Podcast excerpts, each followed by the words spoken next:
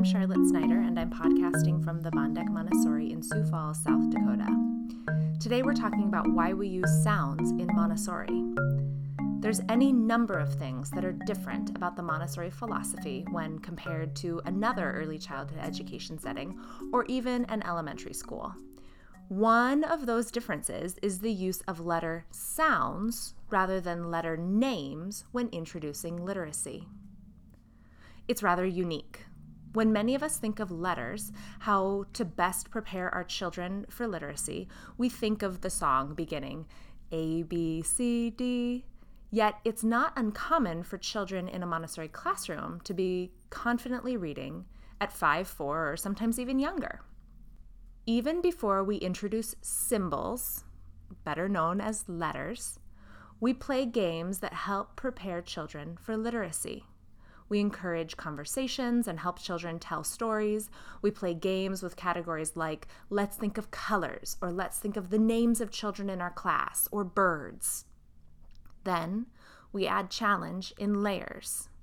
We graduate from let's think of colors to I'm thinking of a color that begins with P. What is it? P. In this instance, is that breathy popping sound the beginning sound in pop rather than the more common P, the name of the letter. Uh, a child might think of pink or purple. When they're able to do that regularly, we ask what other sounds they hear, and finally ask them to slide those sounds together in order. This is what we call a sound game, and we'll have an example of how to play a sound game at the end of this podcast. It's the reverse of sounding out. Rather than seeing a letter and slowly making the sounds come together to form a word we recognize, we're taking a word we know and dissecting all the parts to identify each individual sound. It's sounding out by ear rather than visually. Later, we'll attach a symbol, a letter, to each of these sounds, and we'll call that writing. So, why sounds? Well, in English, though not in all languages, a letter makes multiple sounds. Think of the A sound, which can sound different depending on the position, pairing, or even what language a word derives from. There's a list of words that all have that a letter in them. Let's take, for example, at, eight, boat, tuna, many, water, ball, ward, and garbage. In each of those nine words, we have nine different ways to pronounce the A sound, and they're all correct. A, A, O, a, e, a, a, r, i. Is it any wonder any of us ever learns to read or spell? So, how do we choose the sound to introduce? There's a sound a letter makes most of the time, or whenever it's not being modified by other letters, typically vowels. So, in the example we made, the way we introduce the letter A is the way it sounds in the word at, where it's not being modified by something else. In eight, it's being modified by the E at the end. In boat, it's being modified by the O. Tuna, it's being modified by the U. Many, it's being modified by the Y. Water, ball, ward, garbage, even sounding like an I in garbage. It's always being modified. So, how does this letter sound when it's not being modified? That's the sound we choose to introduce to pair with the letter symbol. For instance, that letter, A, highlighted in this example, is introduced with the same sound we use in ant, applesauce, anteater, hat, atom, animal. Words that use the letter as it's sung in the song, A, B, C, D, are typically paired with a final E, like eight, scrape, plate. It's not actually the most common way we're going to use that A letter. One thing that's worth mentioning we don't change our pronunciation. We don't mispronounce a word just because it doesn't match the first sound we introduce. So, for example, if we're playing a sound game and we're thinking of names and my name comes up, my name doesn't start with the sound k, even though it begins with the letter C. It begins with the sound sh. This letter doesn't always make this sound. But this is the sound it makes most of the time, and the sound it makes when it's not modified. So, for instance, my name starts with the sound sh, even though it starts with the letter k. We don't modify that when playing sound games or first introducing the letters to a child. We start with sounds, and all the nuances will come with experience and lots and lots of practice. We'll give more examples of this at the end of the podcast in the sound game. While we start with writing and then move to reading, probably one of the greatest gifts of starting with sounds is that it is a skill that helps children with lifelong learning.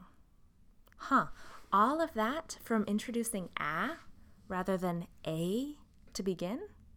Yes, it's one of the great mysteries of the human brain that we don't deeply or truly understand how children learn literacy. Reading is a human experience, but we can't really explain how we get from talking to recognizing text on a page, even when we learn to read later in life. Because we don't truly understand it, it makes it hard to teach reading and is one of the reasons many children have a hard time with reading.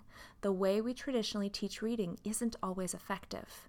And in the blog post accompanying this post, it's entitled Why We Use Sounds in Montessori, there's a link to a fascinating NPR article with more about teaching children to read.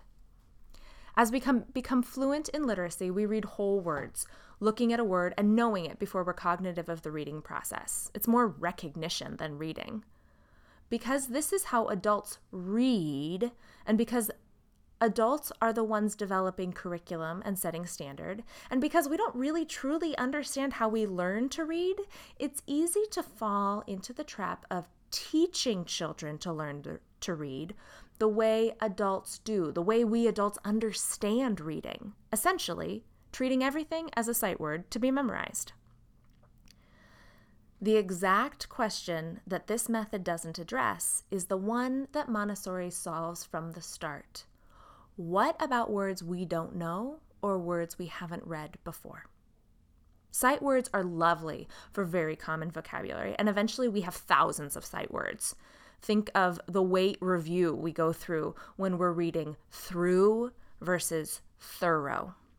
But a child is just starting on this process. And even as readers with years of experience, we'll come across words we don't use frequently. As any reader of Harry Potter or Lord of the Rings will tell you, authors write words we don't know, they make them up. Decoding, sounding out helps us learn to read words we don't know yet. And this is how we learn through reading cultivate a lifetime of learning. We start with sounds. What at first seemed so foreign is actually so natural. When we're first introducing the symbols to a child, we'll start with one main sound to introduce each letter of the alphabet. So we start with a, like apple or ant, b, like ball or boy, like cat or caterpillar, d like dog or dinosaur, e like elephant or egg, e, f like frog or fish, g like goat or gorilla, h like horse or house, i like igloo or inside, j like jump or joke, k like kitten or kangaroo. L, like llama or lemon. M, like mom or math. N, like nose or nice. Ah, like octopus or October. Like penguin or popsicle. The Q sound, qu, is typically introduced later with a set of letters we call phonograms. Uh, because it never comes in English without that U associated with it. So, two letters together or multiple letters together called phonograms. So, usually we don't introduce that as a single sandpaper letter. R, like red or rectangle. R. S, like salamander or snake. T, like tiger or truck. A, like umbrella or upside down. V, like violin or violet. W, like wood or wet. Like fox or box. Y, like yellow or yummy. Z, like zipper or zebra. So, what about all the other sounds? This is where sound games are really, really valuable because a child is hearing the thousands of unique sounds that we're, we're hearing where each letter composes different sounds depending on context or uh, even location, even different ways to pronounce based on accent or culture. So a child is, is very attuned to all these sounds, and it doesn't really matter to them that the letter A has nine different sounds. So each of those is independent in a sound game. So the way we would play a sound game is first to make sure that a child knows all the vocabulary that we're talking about. So if we're doing this in class, the first thing we do is to talk about the the collection of let's say 10 items that we're going to have on a rug or on a table. Make sure you know the names of all those things. And then we'll play like this. So we can think of colors. So if you have a child who can recall colors, or if you have something uh, in front of you, like let's say you're preparing dinner, the the items you have on your cutting board, or the items that you have out on the counter as you add them to a soup or, or whatever the case may be.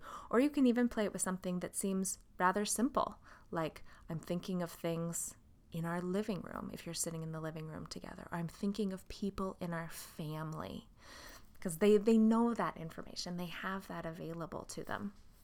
And there's no such thing as too easy when it comes to this game.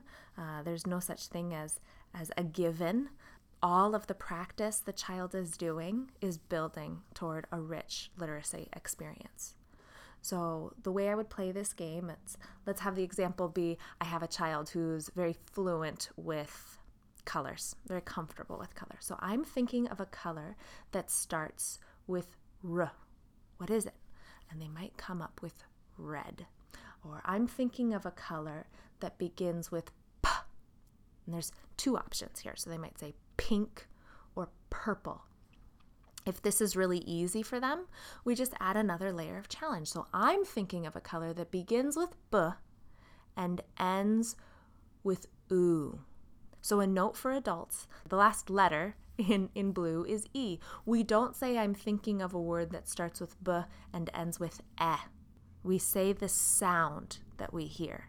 So when I'm describing blue, I'm thinking of a color that starts with B and ends with ooh. What is it? it?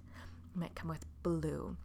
And if they can do that, I might ask them, Do you hear any other sounds in blue?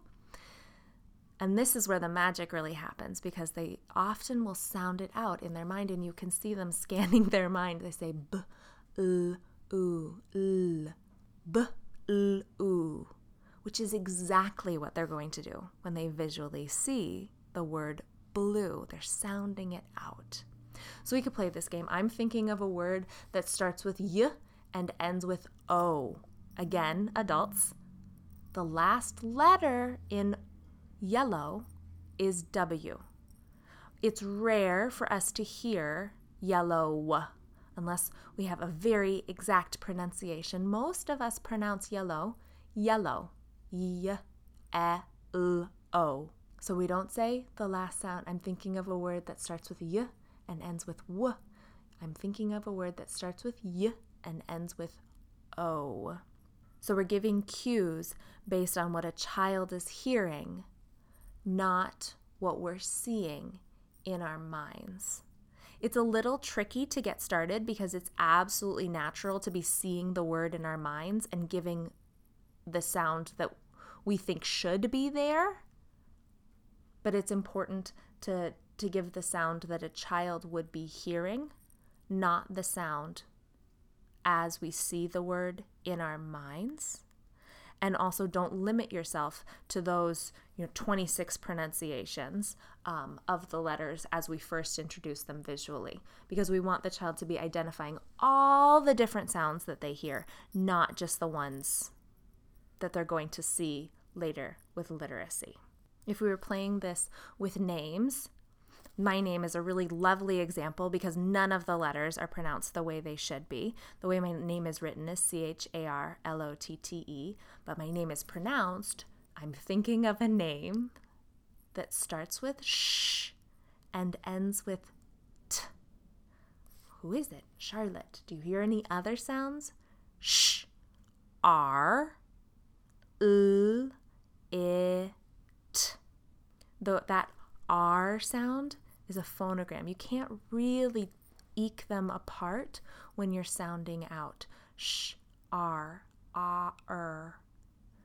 If a child has a really attuned ear, they might be able to hear the difference between those two sounds, but often they, they come together in that r sound.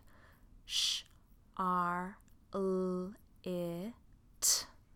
Those are none of the right sounds as attributed to the letters but they all make a lot of sense when we're sounding out. And my name isn't the only time a child would encounter that pronunciation. So they're having a lot of familiarity with the different pronunciation that comes with each different letter, not just the one they're going to encounter most frequently. Sound games can be a little tricky to start, but they're a huge gift. And once you get the hang of it, it starts to come pretty easily. And it's a great filler of time. It's a great thing to do when you're sitting in a doctor's office looking around. I'm thinking of something in the doctor's office uh, that starts with ch. What is it? It's a chair.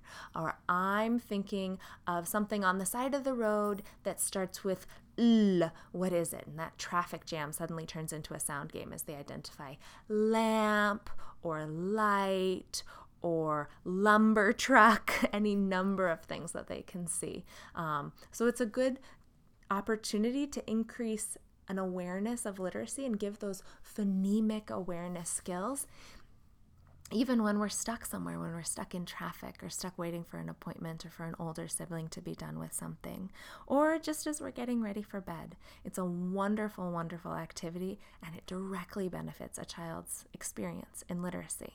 So we very much hope this added a little bit of explanation to sound games and sound awareness and why we use sounds rather than names in the classroom. Thanks for listening. Follow us on Facebook, Twitter, and Instagram at Bondec, and email us with questions, comments, and suggestions at hello at bondec.org. Until next time.